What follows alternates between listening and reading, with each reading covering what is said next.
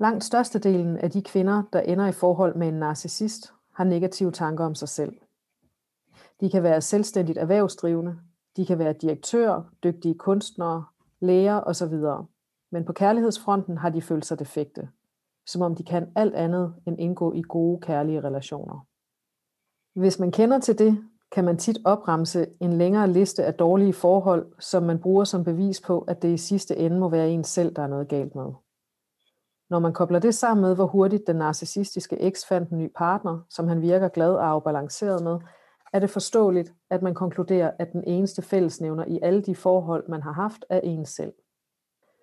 For at forstå, hvad det er, der sker, og hvorfor billedet tegner sig sådan, må man lære sig selv at kende på en ukritisk og omsorgsfuld måde, samt indse, at der måske er sammenfaldende karaktertræk imellem narcissisten og en selv, hvilket gør, at man har passet så godt til hinanden, men at der samtidig er nogle væsentlige forskelle, som gør det forholdsvis let at skille narcissisten ud.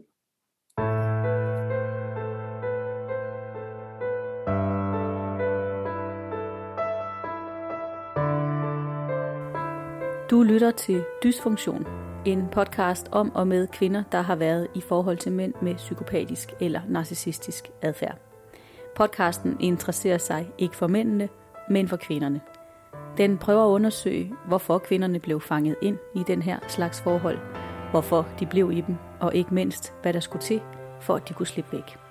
Mit navn er Karolina Magdalene Meyer.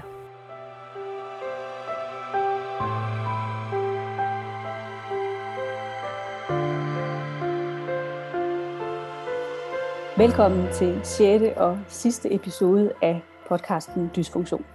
Den her episode er lidt anderledes end de fem foregående episoder. I de fem episoder der har vi jo hørt fem forskellige kvinders fortællinger om at være i et forhold til en mand med narcissistisk eller psykopatisk adfærd.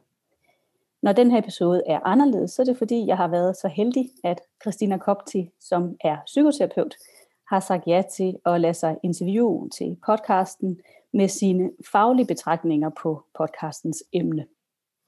Jeg skal skynde mig at huske at sige, at hvis lyden er lidt metallisk i den her udsendelse, så er det fordi, at vi optager det her interview via Zoom. Og du er jo med her, Christina, så velkommen til dig. Tak skal du have. Og vil du ikke starte med at præsentere dig selv? Jo, det kan jeg godt. Jeg hedder, som du selv lige har sagt, Christina Kopti.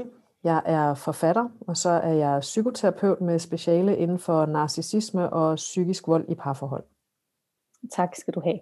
Og Christina, du har jo skrevet den bog, der hedder Den svære kærlighed, som handler om narcissisme. Du beskriver i hvert fald nogle, nogle kan man sige, kendetegn i forhold til narcissisme, men du beskriver jo også i den her bog, hvordan det er at have et forhold til en narcissist.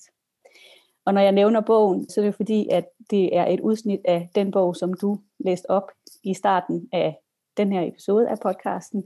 Og det er jo også den bog, som en af kvinderne i podcasten faktisk refererer til på et tidspunkt. Det er hende, der hedder Gitte B. Hun refererer på et tidspunkt til, at hun efter sit forhold læste din bog, og da hun læste din bog, der havde hun det som om, at du havde været en flue på væggen i hendes parforhold. Det skal vi tale mere om. Vi skal tale mere om indholdet, både i det udsnit, som du læste op for lidt siden, men også om en masse andet, som har at gøre med det at være kvinde, der ender i et forhold til en mand med narcissistisk adfærd. Men først så har jeg lige to vigtige disclaimers, som jeg gerne vil gøre lytterne opmærksom på. Den ene er, at når jeg har inviteret dig, Christina, så er det jo for at tale om det fænomen, at man som kvinde kan blive fanget ind i, men også have enormt svært ved at forlade en narcissist. Det er det, du har skrevet om i din bog, og som jeg forstår det også, det du jo har at gøre med i din praksis. Når jeg siger det, så er det for at understrege, at vi selvfølgelig ikke går ind i de fem kvinders individuelle øh, fortællinger, eller i deres personligheder, eller selvreflektioner. Det kan være, at vi henter nogle eksempler fra deres fortællinger ind i den her samtale, men vi analyserer ikke, eller psykologiserer selvfølgelig ikke på de fem kvinder.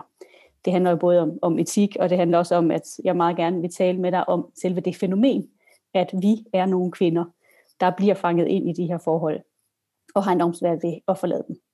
Og det bringer mig til min anden disclaimer, som øh, er, at jeg skylder at fortælle, at jeg jo selv har været i et forhold af den her slags. Det er faktisk den oplevelse, som har gjort, at jeg blev ansporet til at lave den her podcast. Jeg var nemlig, da jeg endelig kom ud af mit eget dysfunktionelle forhold for godt to år siden, der var jeg så nysgerrig på min egen grund til at gå ind i det og have så svært ved at forlade det, at jeg kom på den idé, at jeg måtte lave en podcast, hvor jeg spurgte en række kvinder om deres bud på nogle af de samme overvejelser. Når jeg fortæller det nu, inden vi går i gang med samtalen, så er det jo fordi, jeg forestiller mig, at jeg også i mine spørgsmål til dig undervejs, Christina, kunne finde på at inddrage mine egne erfaringer. Så nu mm. ved lytterne i hvert fald, hvorfor jeg gør det, hvis jeg gør det. Ja, det var en lidt lang, men også lidt vigtig indflyvning til samtalen. Nu synes jeg, at vi skal kaste os ud i det. Og det er jo sådan, at øh, du har simpelthen været så sød, Christina, og lytte alle fem episoder igennem inden den her samtale, som vi har nu. Mm. Og øh, jeg kunne egentlig godt tænke mig bare at starte med at spørge dig, hvad din sådan umiddelbare reaktion er, øh, ud fra et fagligt perspektiv på det, du har hørt. Altså allerførst så vil jeg sige, at der faktisk ikke er noget af det, jeg hørte, der kom bag på mig. Det er, øh, selvom der selvfølgelig er nogle afvielser og lidt forskellighed i historierne, så er det oftest, de følger egentlig det samme mønster. Øh, så, så det afviger ikke så meget for de klienter, jeg normalt har i min klinik. Jeg øh, synes jo også noget af det, som er kendetegnende ved de her kvinder, som du har interviewet, det er, at de er meget kloge, de er reflekterede, de gør sig god overvejelse over, hvad, hvad deres egen andel er, og hvorfor de er endt i de her forhold. Og sådan.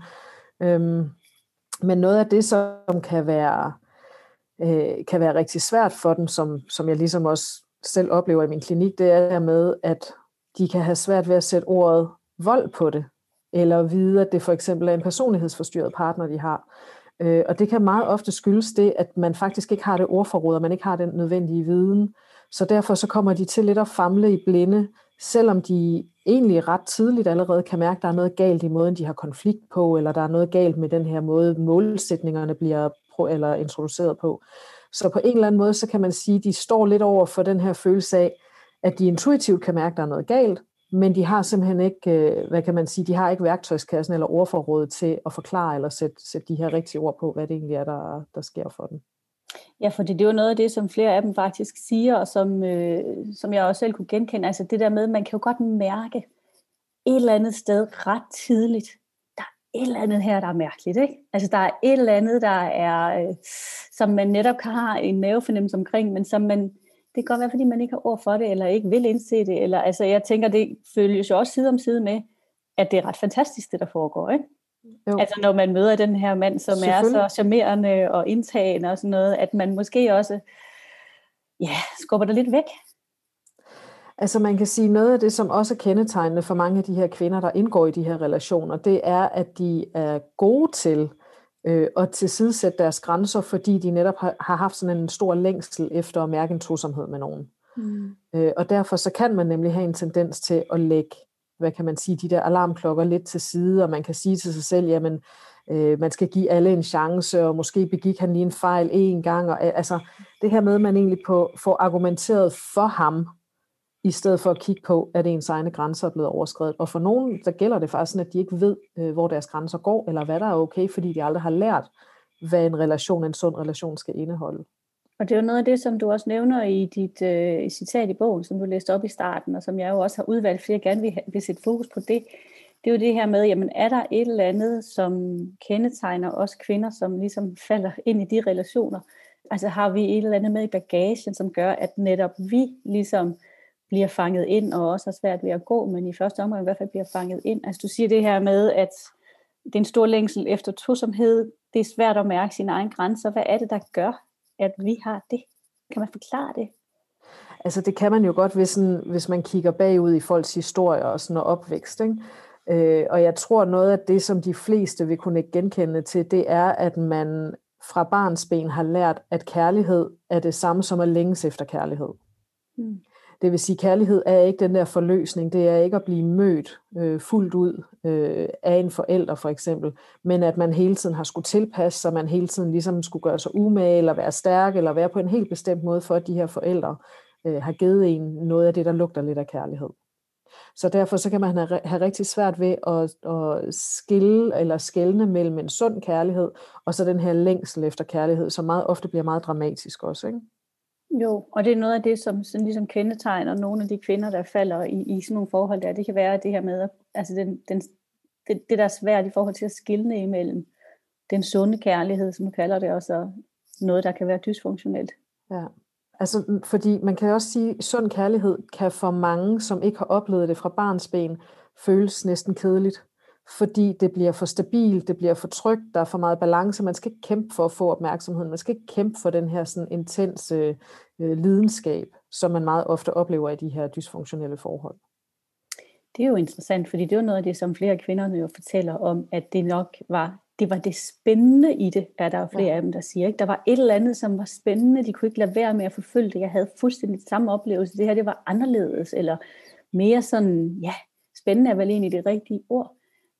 Men er det fordi, hvorfor er det, vi synes, at almindelig kærlighed er kedelig, var jeg ved at sige? Altså, hvorfor går vi efter den spænding?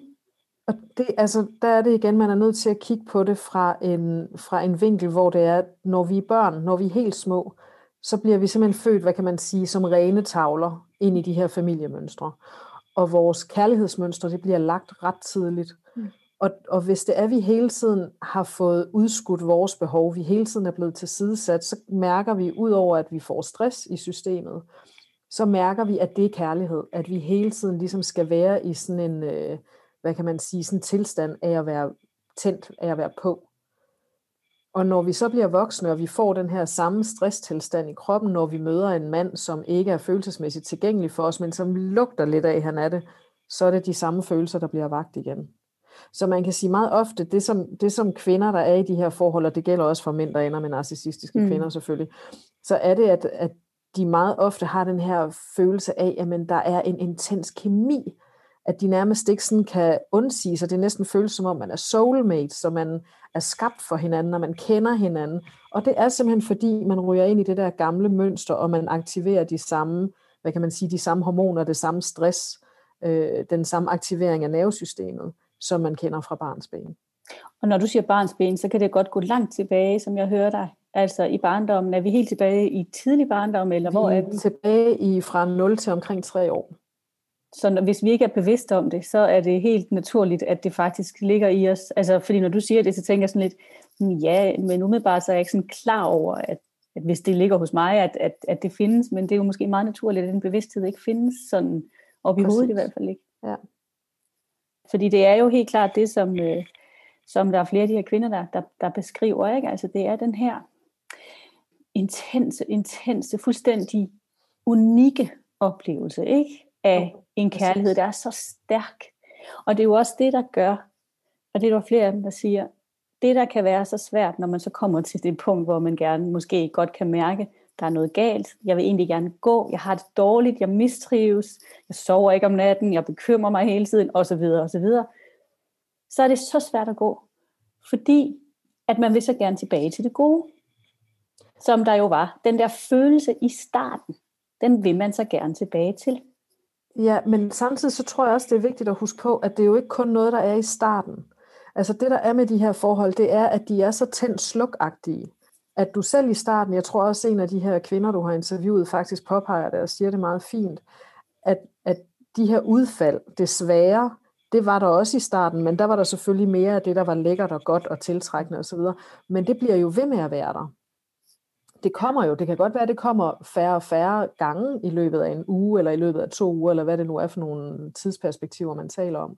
Men det findes jo hele tiden, og man har hele tiden den der oplevelse af, at hvis bare lige jeg gør ja. mig lidt umage, eller hvis bare jeg lige bliver lidt sødere, eller hvis bare jeg nu tiger stille, eller hvis bare jeg lige forfører ham, så kan vi ramme tilbage dertil. Og det kan man jo også. Og det er jo også noget, altså jeg synes noget af det, der er det vigtigste at få igennem, det er, man bliver ikke i sådan et forhold her, fordi man er masochistisk og godt kan lide at have det dårligt. Kvinder bliver i de her forhold, fordi de jo netop også oplever, at det er noget af det mest frydefulde, intense, lækre, dejlige, de nogensinde har oplevet. Og det synes jeg faktisk er vigtigt. Fordi meget ofte så ligger der også en stigmatisering i forhold til, hvis man har været kvinder, man har været i sådan et forhold, eller hvis man er i sådan et forhold, at så er man lidt dum eller naiv, eller sådan noget. Hvorfor går man ikke bare? Det kan man ikke, fordi du er der jo på grund af det gode, og så er det jo også vigtigt at huske på, og nu ved jeg godt, at vores fokus ligesom er på de her kvinder, der har været i, men det er også vigtigt lige at huske på, at de her mænd, nu vi taler om den her kønsfordeling, at de her mænd, de gør jo også alt, hvad de kan, for at kvinderne bliver dem, der er ansvarlige for hele tiden at få forholdet tilbage på sporet. Mm. Og det er jo den, den ansvarlighed, som hun tager med sig hele tiden, og det er jo derfor, hun hele tiden tror, at hvis jeg bare kan gøre mig umage, hvis jeg nu bare formår at ændre mig lidt, hvis jeg nu lader være med at være så bøvlet, så ved jeg, så bliver han god igen. Mm. Ja. Og det er jo så rigtigt, altså det er jo det der med, at man hele tiden udtænker strategier.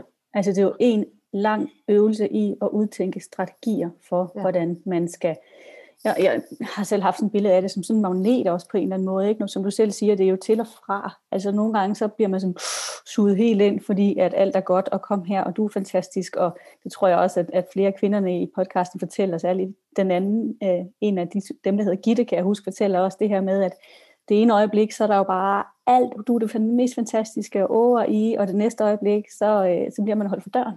Ja. Så man lever hele tiden i det her skisma imellem, og blive suget helt ind, og blive fuldstændig sat op på en piedestal, og så blive holdt for døren. Altså hvor man jo decideret ikke, altså hvor vedkommende ikke engang vil tale med dig måske, ikke gider ja. tage telefonen, når du ringer. Ja. Altså, og det er jo frygteligt at leve i det der rum. Ja. Fordi der er så meget uvidshed, og man hele tiden danser rundt om, hvor skal jeg nu være henne? Ikke? Lige præcis. Men det betyder jo også, at hele din energi, den går på hele tiden at skulle læse ham og hans humør. Ja. Så du har faktisk heller ikke det mentale overskud til at kigge på, til sådan rigtigt at kigge på, hvordan er det, jeg har det. Hvad er det, der foregår? Hvad er det, der sker mod mig? Hvad er det egentlig, han gør? Øh, og det der med sådan at få hævet sig selv op på samme niveau som ham, fordi han meget hurtigt får placeret en som den, der skal gøre sig umage for at beholde ham. Så han placerer sig lidt i sådan en overhundsposition, ikke? Og hun har simpelthen ikke overskud til at kigge på, jamen det, det er det her, der sker, det er den her dynamik, der opstår lige nu. Fordi hun netop skal bruge al sit fokus på at, at læse ham og finde ud af, hvad har han nu brug for, hvad skal vi gøre for ham, for at han har en god dag i dag. Ikke? Men, men er det derfor, at man så ikke, fordi man kan sige, når du siger, som du siger nu, og jeg har også venner, der har sagt til mig, hvorfor fanden gik du ikke bare? Altså, øhm, er, er det derfor, man så har så svært ved at så gå? Fordi nu når du siger det der med, at, at man kan blive sådan en hund, der ligesom skal agere efter godbidder, øh, så er det også enormt, øh, altså, det er jo ikke særlig sundt for ens selvrespekt at forstå sig selv, eller se sig selv som et menneske, der faktisk lader sine grænser overtræde. Fordi det er jo vel det, der sker. Vi lader jo vores grænser overtræde. Så hvorfor har vi så svært ved at sige fra? Jamen, og det skyldes simpelthen, for, og det er, det er jo helt vildt dejligt, hvis grænser var sådan nogle, øh, hvis man var så fast i sine grænser, at folk aldrig fik lov til at skride ind over den. Men vi mennesker, vi er også relationelle væsener, og indimellem så ved vi godt, at jeg er nødt til at gå lidt på kompromis her, og den her grænse skal jeg måske være så rigid på. Så man er hele tiden i sådan et, hvad kan man sige, øh, sådan et dynamisk felt, når man er i relation. For mm. de her kvinder, der er problemet bare, at målstregen hele tiden flytter sig. Mm. Og derfor flytter hendes grænser så også indtil de faktisk bliver opløst. Derudover så bliver hun meget ofte også isoleret fra den her omverden, der kan være med til at øh, give hende nogle sunde pejlemærker i forhold til, hvor en målstreg bør være. Så hun bliver jo enormt forvirret i sin egen, i sin egen både grænsesætning. Hun kan ikke finde ud af, om det er okay at sætte grænser, øh, om det er rimeligt, fordi hun står jo også over for en partner, der hele tiden siger til hende, at når hun har behov og grænser, så er hun forkert. Og, og det er jo, fordi han formår at isolere hende, og hele tiden gøre hende usikker. Ja. Det, det er jo også enormt vigtigt at huske på, der findes jo nærmest ikke, altså ikke hvad jeg sådan har hørt om, øh, psykisk eller fysisk, fysisk voldelige personer, der ligesom kommer og siger, øh, jamen jeg, jeg er sådan her ved dig, fordi jeg er et dumt svin. Altså alle mennesker, der sådan er fysisk eller psykisk voldelige, vil altid sige, at den vold, de, de øh, udøver på deres partner, skyldes noget, som partneren har gjort først. Så deres vold er kun en reaktion. Ja. Og det er noget, der kan forvirre rigtig mange mennesker. Fordi de jo ikke, altså de begynder at miste føling med, jamen hvad, hvad kom først, hønnen eller ægget? Helt præcis, og det er jo også det, vi hører flere kvinderne sige. Altså man mister jo sin dømmekraft, men man gør det stille og roligt. Det er jo ikke noget, der sker fra den ene til den anden. Måske er det det, der er så svært at forstå også bagefter, når man sådan tilbage reflekterer, gud, hvordan kunne jeg dog miste min dømmekraft? Måske er det fordi, at det sker simpelthen så sublimt, ja. og uden at man lægger mærke til det. Ikke? At ja, der skal virkelig, altså man skal helt ud på den anden side, og kigge ind i det, før man overhovedet kan se sig selv, ja. som en, der mistede sin dømmekraft undervejs. Ja. Men det kan jo være svært for sådan nogle kvinder, som mig selv i hvert fald, og også nogle af dem, jeg har talt med, jo, så vi ser jo os selv som stærke kvinder. Ja. Altså vi har jo et blik ind i os selv som stærke, selvstændige. Jeg tror, alle de kvinder, jeg har interviewet til den her podcast, det kan man også høre, når man lytter til episoderne, de er jo seje kvinder, modige, mm. altså helt vildt, øh, altså sådan nogen, der bare kører der ud af og er selvstændige, og den ene vandrer 4.000 km i USA, og, altså det er sådan helt skørt seje kvinder, ikke? Jo. Øh, så, så man har det her selvbillede af at være stærk, selv, selvsikker og sådan noget, og så alligevel, så falder vi i, så falder netop vi, eller jeg ved ikke om, er det særligt, at netop vi falder så i, altså, jeg vil sige, mænd. Præcis, og det er, det er en helt vildt vigtig, øh, altså det er jo en vigtig ting at huske på, at langt de fleste, og det gælder også for min klinik og de kvinder, der kommer her, også mænd, at det er stærke individuelle mennesker. Altså det er folk, der oftest er succesfulde inden for det, de laver. Øh, de kan være selvstændige, de kan have opbygget, altså det er virkelig, virkelig sådan dygtige mennesker. Og meget ofte, så har de også en selvtillid, der er helt i orden. Mm. Altså de ved, de kan ting. Men på deres selvværd, og på den her, øh, hvad kan man sige, følelsen af at være elskelig, der ja. mangler de. Der halter de lidt bagefter. Så det er enormt vigtigt ligesom at skille de to ting ad, fordi ellers så kommer man lidt til at sammenligne æbler med biler. Fordi det, at man er selvstændig, man er sej til alt muligt, og man har gode relationer til venner, og man kan finde ud af at sætte grænser over for dem, og sådan, det er en helt anden del af hjernen, der er aktiveret, end den del, der går i gang, når det er, at vi er i kærlighedsrelationer. Og, og noget, der jo også er rigtig vigtigt, det er, at mange af de her kvinder, altså, de, de har jo, altså bare fordi de har så meget selv, eller hvad selvtillid, og de er så dygtige til ligesom at stå på deres egne ben, så betyder det også, at de meget ofte har stået meget alene. Mm. Og når den her mand, han så kommer ind, og han ligesom sælger den hele, øh, hvad kan man sige, hele fantasien om, at nu kommer prinsen på den hvide hest, så er der rigtig, rigtig mange af de her kvinder, der faktisk har længtes efter en voksen, de mm. kan læne sig op af. En, der endelig vil tage noget ansvar. En, der endelig træder til og vil hjælpe hende. En, hvor hun ikke skal være den stærke, hvor hun ikke skal være den, der tager, har bukserne på. Og sådan. Fordi det er jo oftest den version, han sælger i starten. Mm. Det er, at han ligesom, jamen nu kommer jeg her, jeg redder dig. Og, og de her kvinder, de længes ofte efter det, på en, på en anden måde, end, end andre kvinder gør. Lige præcis ja. det, du beskriver der, kan jeg jo genkende så meget fra mig selv.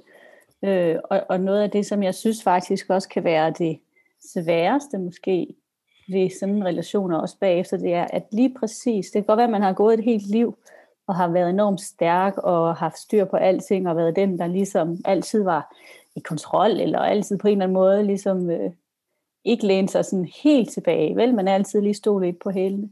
Når man så møder den der mand, hvor man tænker, her er han, nu kan jeg give mig 100, altså den der hengivenhed, ja. jeg kan give mig 100% hen, jeg giver slip i alt, nu, nu lader jeg mig bare flyde ud i vægtløs tilstand, ja. at det så lige præcis er den mand, som så viser sig at være den største krænker, eller, eller den, der så viser sig at rive det der tæppe væk under en, ikke? Så, man, øh, så man ikke har noget sikkerhedsnet tilbage.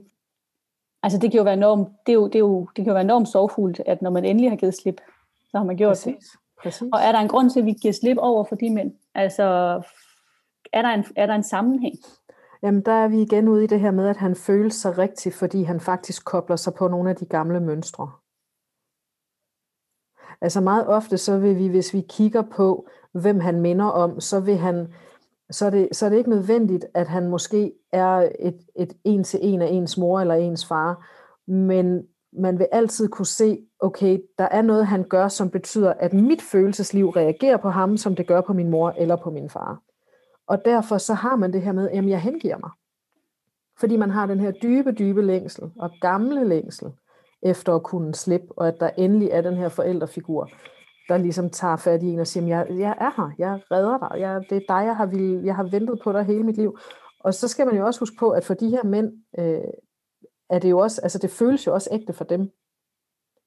Det er jo ikke fordi, de træder ind i de her relationer, og øh, altså så er man ude i sådan noget sociopati, hvis de gør ja. det. Men langt de fleste, de træder jo også ind i de her relationer, fordi de selv bliver fuldstændig lidenskabeligt optændt, og føler sig forelsket, og føler sig taget med storm og sådan. Men problemet er bare, at de har ikke den her evne til at, at lade, lade de her kærlige følelser fordybes fordi de hele tiden kun er impulsstyret. Det er lidt ligesom sådan en teenage-hjerne, der mm. kan blive super begejstret for Bettina den ene uge, og så slår han op med hende, og så øh, går fokus på Charlotte ugen efter. Ikke? Og, og det er ligesom den her, men det betyder jo ikke, at han ikke var begejstret for Bettina, da han var vild med hende. Okay, fordi det er, jo, det er jo noget af det, som jeg synes kan være det spørgsmål, man sidder tilbage med bagefter. Et eller andet sted er det måske ikke så vigtigt, men det er i hvert fald sådan et spørgsmål, som jeg også talte med nogle af kvinderne om, og det er det der med, var der noget oprigtighed mm. fra hans side, eller var det hele et spil? Men ja. det du siger nu er sådan set, det er der sådan set i deres egen forståelse. Så handler det ikke om, at de ikke vil, men måske at de ikke kan. Ja, lige præcis. Fordi det er også noget af det, som er vigtigt i forhold til, hvis du for eksempel kigger på narcissisme, et af, et af de diagnostiske kriterier for at få øh, diagnosen narcissistisk personlighedsforstyrrelse, handler jo netop om, at man har en idealiseret, øh, eller en idealisering af kærligheden, når man gerne vil idealisere den. Og det betyder som, så går de ud, og så finder de de her kvinder, som de måske ikke bruger så sindssygt meget tid på at lære at kende, men de tjekker lige sådan de, de, hvad kan man sige, de tre vigtigste parametre. Vi har rigtig god sex, der er total lidenskab, hun kigger på mig med bedårende øjne. Øh, det her, det bliver fuldstændig fantastisk. Mm. Problemet er jo så bare, at når han så lærer hende at kende over, over tid, og hun lige pludselig viser sig også at have behov, og hun ikke altid er der for ham, og der er også nogle gange, hun har brug for, at han er der for hende, sådan rigtigt, så mister han interessen, fordi han kan ikke mærke andet. Han kan kun mærke det, som hun giver ham, og så kan han ligesom ikke spejle noget tilbage. Og så er det jo, man kommer, altså så kommer man lidt på arbejde, fordi så vil man som kvinde oftest gerne tilbage til den tilstand. Og så ved man, okay, for at gøre det, så er jeg nødt til at hakke en hel og klippe en tog. Så skal jeg ikke tale for meget om mit arbejde. Jeg skal ikke tale for meget om mine behov. Jeg skal, okay, så tiger jeg stille med det, så tiger jeg stille med det. Og jeg er sådan overopmærksom på ham og hans behov, og hvor er han henne, øh, og Præcis. hvilket humør er han i i dag. Og, ja.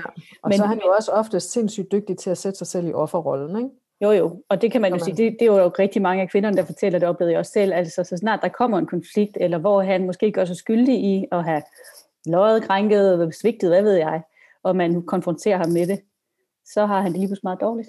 Lige er det jo mange af dem, ikke? Ja, så er det også synd for ham, fordi han ja. også har haft en svær barndom, eller han føler sig ensom, eller føler sig ja. deprimeret. Og... Men det hænger vel også sammen med det, som du i hvert fald også har beskrevet i din bog, med at, øhm, øh, at, at nogle af de her mænd i hvert fald jo på en eller anden måde har sådan lidt et harem af, altså, øh, af kvinder, ikke nødvendigvis nogen, man har altså affære med, men i hvert fald en eller anden form for, for kontakter til et vis, en, en stor antal kvinder, som de sådan kan gribe ud efter, hvis det bliver lidt for kedeligt i parforholdet eller et eller andet. Ikke? Er det ja, ikke også et... Øh... Fordi på den måde, så behøver de heller ikke, altså så behøver de jo ikke at gøre sig umage i den relation, de er i, fordi de bare kan gå ud og høste forsyninger ja. andre steder, ikke? forsyninger, ja. anerkendelse og beundring osv. Men man kan sige, det gælder oftest for, hvis det er sådan et harem af kvinder, så er det oftest for de somatiske mænd, altså de her sådan, øh, øh, mere sådan seksuelt fixeret eller ungdomligt fixeret mænd, ikke? hvor man kan sige, for dem, som er mere intellektuelle, der er det ligegyldigt, hvem det er, så længe der bare er nogen, der kigger på den med beundring. Okay, så for de intellektuelle skal det også være en eller anden, øh, så kan være noget, en professionel et eller andet, eller et eller andet erhvervs, eller, eller ja. Lige præcis. Ja, interessant. Øh, jeg kunne godt tænke mig lige at vende tilbage til det med, med, med det med styrken der, ikke? Altså vi snakkede mm. om før, at de her kvinder er stærke kvinder, øh, som ligesom også øh, i hvert fald er gode til at, at komme frem i livet på alle mulige måder.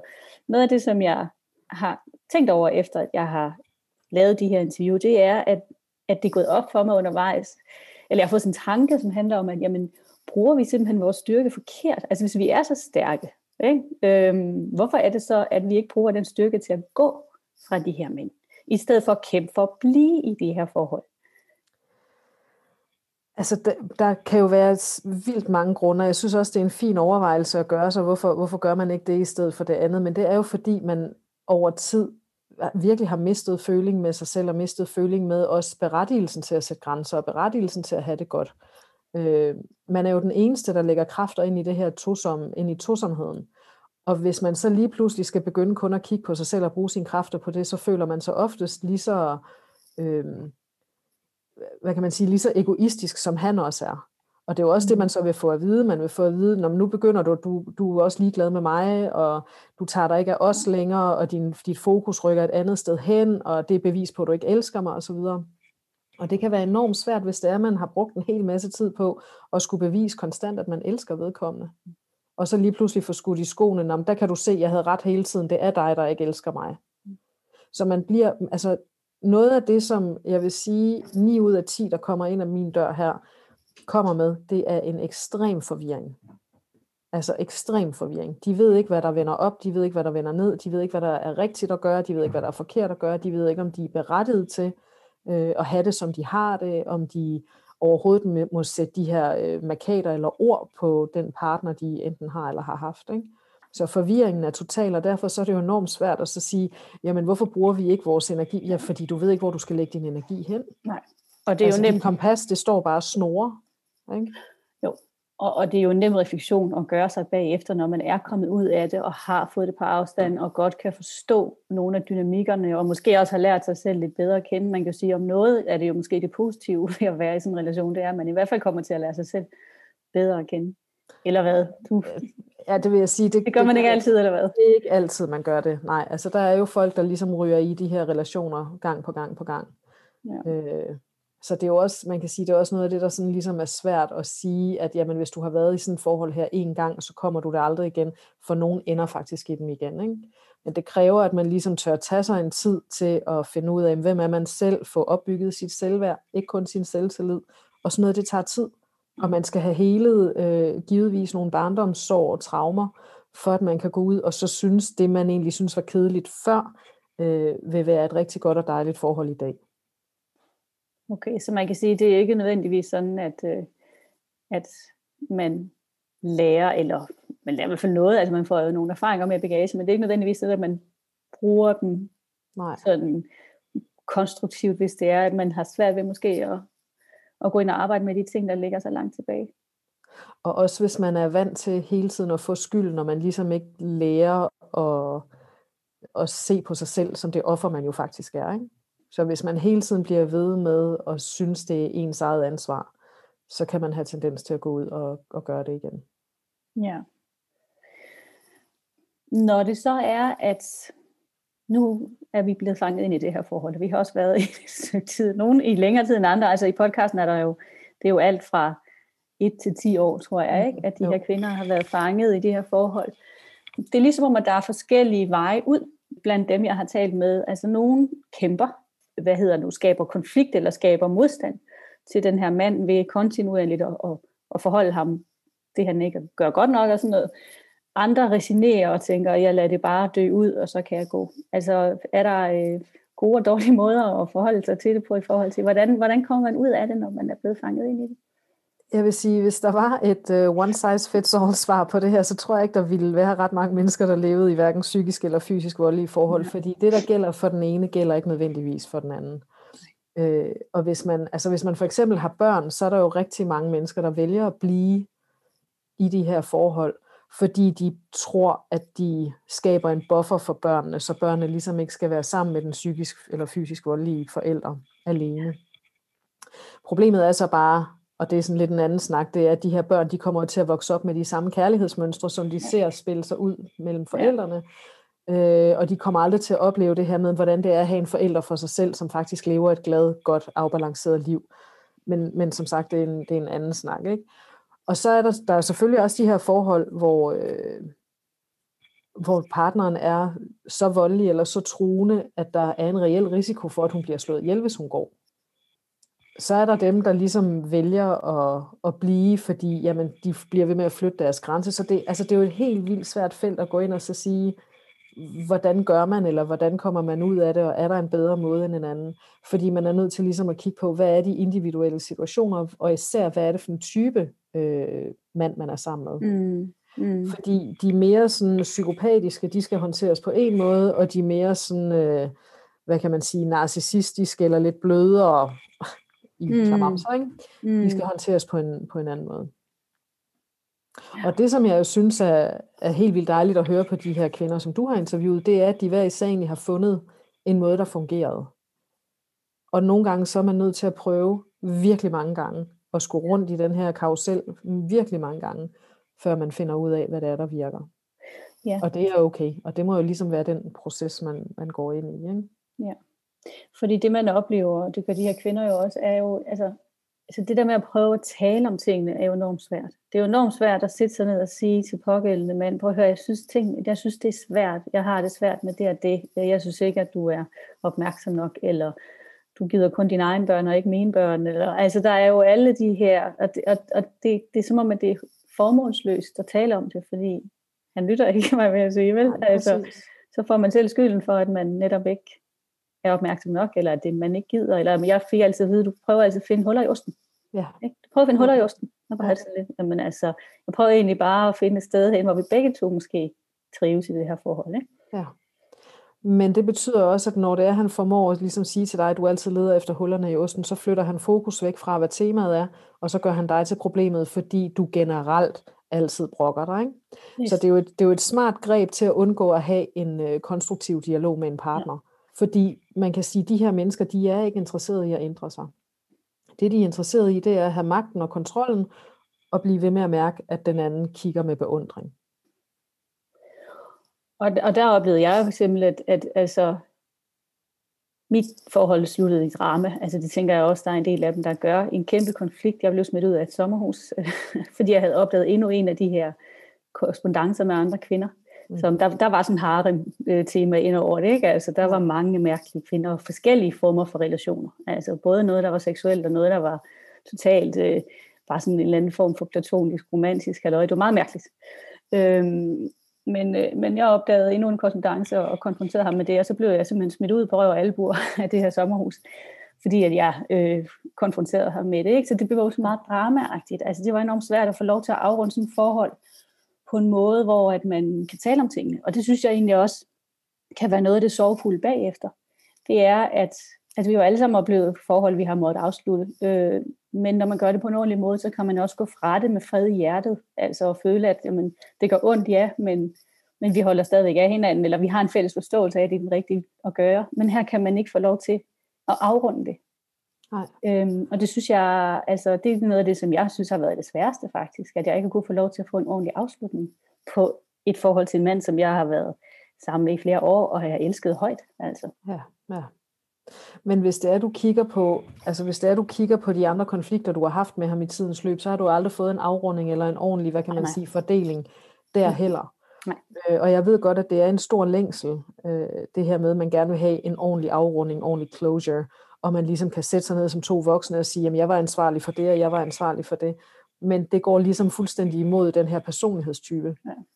Fordi det handler hele tiden om, at han skal være skadesfri, han skal være den uskyldige, og at det er dig, der skal have ansvaret.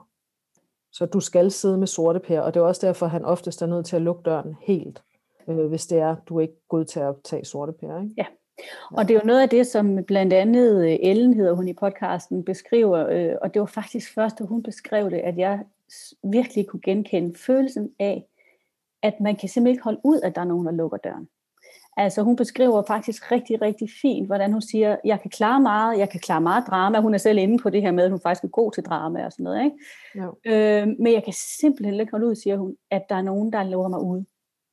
Og, og, og sådan havde jeg det også, det der med at få at vide, så kan vi ikke, øh, så nu, nu må vi tale sammen om nogle dage, eller et eller andet, mm. eller så kan vi ikke mm. tale om det, jeg må ringe om nogle dage, eller sådan, hvor man ikke fik lov til at, altså at være der, og være, være i det rum, der var konfliktfyldt, men blev lukket ude, det, det er så frygteligt, altså. Ja. Og det ved jeg ikke om, altså er det, er vi, er det, hænger det også sammen med det, du snakkede om, med at, at vi måske er nogle kvinder, der har nogle ting for barndom, der gør, at vi har svært ved Altså ofte, så, når man taler om de her emner, så taler man meget ofte om forladthedstemaer. Øh, og, og der kan være noget om den snak, men samtidig så tænker jeg også, at det er sådan almen menneskeligt, at vi er, selvom vi kan alt muligt i dag, så er vi altså stadigvæk et dyr, der er dybt afhængig af at være del af en, af en flok.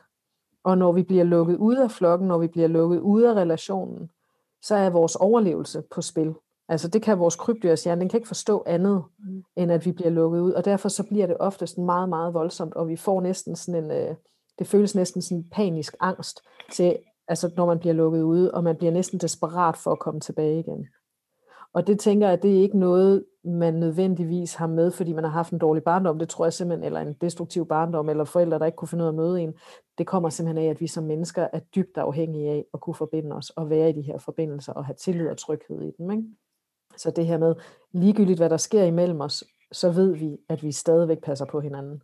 Og det er jo noget af det, man virkelig bliver ramt på i de her relationer, fordi altså alt kan gøre det sindssygt skrøbeligt i løbet af en meget, meget kort tid, og, og hvad som helst kan næsten blive udløsende faktor til, at man bliver smidt ud. Det var det. Ja, ja, altså der skal ja. jo ingenting til til sidst, vel? Bitte små ting, så... Øh, men det er interessant, du siger det, for jeg kan huske, at da jeg blev smidt ud af det der sommerhus, og så prøver jeg sådan så i regn, og det var totalt drama. jeg havde ikke nogen bil, vi var kørt op i hans bil og sådan noget. Jeg var bare sådan gå hjem med min hund og min pakke går i regnvejr og hvad ved jeg. Øhm, og det synes jeg godt nok lyder voldsomt. ja, det, var, det er simpelthen ja. det, er, det er sådan en dårlig film på en eller anden måde. Ikke? Ja. Men i hvert fald så kommer jeg hjem og prøver egentlig også sådan at tage øh, kontakt øh, per sms og skriver bare sådan, kan vi tale om det her? Ikke? Altså jeg vil egentlig gerne bare have, at vi taler om det. Så kan jeg huske, at han skriver til mig, nej, jeg er så vred på og måske kan vi tale sammen efter jul, eller jeg kan ikke huske, men det var sådan i hvert fald i en, en, en, en horisont, som hed en måned, eller sådan et eller andet. Ikke? Jo. Og så taler jeg med en veninde og fortæller om det samme dag. Ikke? Jeg var sådan helt, jeg var totalt, altså jeg var sådan i chok faktisk over alt, hvad der var sket. Og så siger hun til mig, min veninde, hold kæft, hvor er han tavlig. Og da hun siger det ord, så var man, når der er nogen der udefra kigger ind på min, mit forhold og min kæreste og beskriver ham som tavlig, så var jeg sådan lidt, fuck ja, hun har ret, hold kæft, hvor er han tavlig. Og det var faktisk ja. det, der gjorde, at ja. jeg sådan havde, så kan det kraftede mig også være lige meget. Ikke? Ja. Altså det var, sådan, det var som om det skulle komme et andet sted fra end inden for mig selv. Ja. Men det er jo også fordi, du har været så meget i tvivl, lyder det som, at du ikke har vidst, om dit eget, altså om din egen følelse, om dine egen overvejelser var okay. Mm. Helt vildt. Og så lige pludselig, altså at få det her blik udefra, der fortæller dig, der er noget her, der ikke er i orden. Mm. Og for mig lyder det jo også som om, at han, hvis han har haft den her øh, harems øh, ting kørende, mm. så er det meget ofte sådan noget med, så skaber de konflikter med deres primære partner, for at de kan have lommer eller huller til mm. at kunne have relation med hinanden. Og hvis det er, at han ligefrem sætter sådan et tidsperspektiv på, der hedder, så kan vi tale sammen efter jul, øh, så lyder det for mig som om, at han ligesom har skabt noget her for at skabe sig selv et frirum. Ja, lige præcis. Ja, ja. Men det var og det bliver man jo også, altså man bliver jo sindssygt forvirret i det, fordi det er sådan, hvorfor skal vi have konflikt over det her, og hvorfor skal du sige til efter jul, og det er jul, og, altså, så man bliver jo meget, meget, meget forvirret i det, fordi man prøver at bruge sin fornuft øh, til at danne mening i noget, som er fuldstændig meningsløst. Men det er jo noget af det, jeg hører, at de her kvinder, som jeg har interviewet også, det er den samme sådan, fortælling, de har af, af, øh, altså af, at der hele tiden er sådan en trussel. Der er hele tiden en trussel øh, i form af at blive lukket ude. Ikke? Ja, jo. Øh, Men så lærer du også at opføre dig ordentligt jo. Ja, det er jo sindssygt. Ja. Og det er også derfor, fordi det sker så gradvist, at folk de mister mere og mere deres egen øh, evne til at mærke deres egne behov. Er der noget, vi kan gøre, når, altså, fordi noget af det, som jeg synes øh, har været øh, også svært, og det ved jeg blandt andet en af, en af gitterne, som er med i podcasten, beskriver det egentlig også meget godt. Hun siger, at noget af det sværeste bagefter var faktisk at komme overens med, at man mister så meget af sin egen selvrespekt. Altså at man mister så meget af sit eget fodfæste undervejs. At det kan bagefter være svært på en eller anden måde at acceptere, at man er sådan et menneske, som øh, lader sig træde over fod, ikke? Øh, eller lade sin grænse blive overtrådt. Er der noget, man kan gøre bagefter i forhold til ligesom at arbejde med, hvordan man kommer videre ud efter sådan nogle forhold?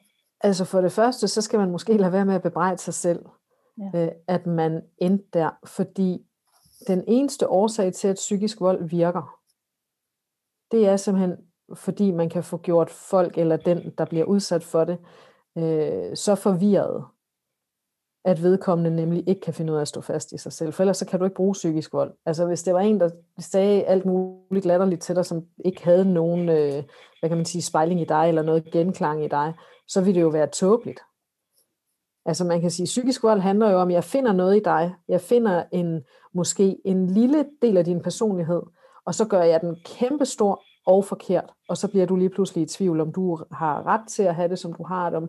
Fordi du kan jo et eller andet sted, kan du godt se, at jeg har lidt ret i det, jeg kritiserer dig for, men jeg blæser det bare ud af proportioner, mm. og gør dig forvirret i det. Mm. Så jeg tænker, det allerførste, man skal gøre for sig selv, det er at sige, det her, det sker for alle, der er udsat for psykisk vold. Mm. Altså uden undtagelse. Det er, at man bliver så forvirret, og man mister sine grænser, og man mister sin selvrespekt, og man mister, for ellers så, så vil det her forhold slet ikke kunne lade sig gøre. Og derefter så har man jo et kæmpestort stykke arbejde foran sig i forhold til at finde ud af, hvad er mine værdier, hvor går mine grænser, hvad er det, jeg gerne vil have i et parforhold. Og, og det der jo, man kan sige, hvis man skal bruge de her forhold til noget godt, og det er jeg ikke sikker på, man skal, men hvis vi nu skal lege, vi skal det, så skal man kigge på, hvad det er, man selv bidrog med. Og kigge på, jamen jeg har faktisk evnen til at elske, jeg har evnen til reparation, jeg har evnen til tosomhed. Og så kigge på, men det jeg gerne vil have, det er en, der kan spejle mig i lige præcis de her ting. Så, så man i stedet ikke får kigget på ham, som om han var sådan en eller anden spirituel forløsning, men mere sådan får kigget på, hvem var jeg i den her relation, og hvad vil jeg gerne have fremadrettet. Ja. Så det er en eller anden form for selvkærlighed, men vel en kritisk selvkærlighed også i forhold til også at, øh, at finde ud af, hvor er det, at, øh, at jeg ikke blev mødt, og hvor kan jeg mødes hos, øh, hos en anden. Ikke? Jo. Og så synes jeg også, det er vigtigt at huske på, at selvom man måske for første gang i sit liv har oplevet den her form for intense kærlighedshistorie, som det jo i hvert fald er oftest i starten, så er det ikke ens betydende med, at man ikke kan finde det fremadrettet. Men man er nødt til ligesom at få kigget på, hvor, altså, hvordan man har konflikt. Og det er det, man ligesom skal gauge efter. Det er det, man er nødt til ligesom at se, hvordan, hvordan forløser vi mm. de her konflikttemaer. Mm. Ja, fordi du har jo ret i, at det med, at, at intensitet, man kan jo godt blive i tvivl om intensiteten, og det, alt det fantastiske hører sammen med det dysfunktionelle. Ja, og det gør det ikke nødvendigvis. Det ikke. Nej. Nej, det gør Men det ikke konflikterne, konfliktformen at have konflikt på, ja. kan hænge sammen med det dysfunktionelle. Lige præcis. Det hænger ofte sammen med. Det er der, man kan se personligheden rigtig træde frem. Og, og det er det, man er nødt til ligesom at gøre sig nogle tanker om, hvad er det, jeg vil, og hvordan vil jeg gerne kunne løse konflikt med en fremtidig partner.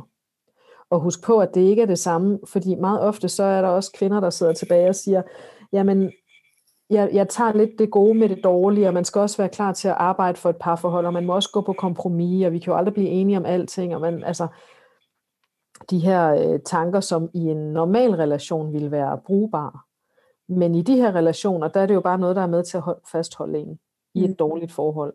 Og det er jo vigtigt at huske på, at gode forhold, de har alt det gode, du også har fra det dysfunktionelle, mm. men så har de samtidig også en god måde at konflikthåndtere ja. på. Det er jeg virkelig glad for, at du siger, for jeg tror faktisk, det er en vigtig øh, besked til, til kvinder derude, som har været i den her slags forhold, og netop kan være i tvivl om, jamen kommer jeg nogensinde til at opleve den der fantastiske følelse af hengivenhed og forelskelse og alt det der high fly igen, eller hang det nødvendigvis sammen med, at, øh, at det var en, øh, en mand, som var, havde en eller anden særlig form for personlighed, ikke? Men at, at når du siger det, du siger, så er det jo en eller anden form for, altså det så jo også et frø øh, inde i os, ikke? i forhold til at sige, jo, det kan sagtens findes igen øh, det er konflikterne, du skal være opmærksom på. Det er ja, der, præcis. hvor du skal have et, et, du behøver ikke have et vågent øje i forhold til, altså ting må gerne føles dejligt. Lige præcis. Også i fremtiden, men ja. konflikterne skal du lige have styr på, om de er sunde, ikke? Eller, jo, ja. jo.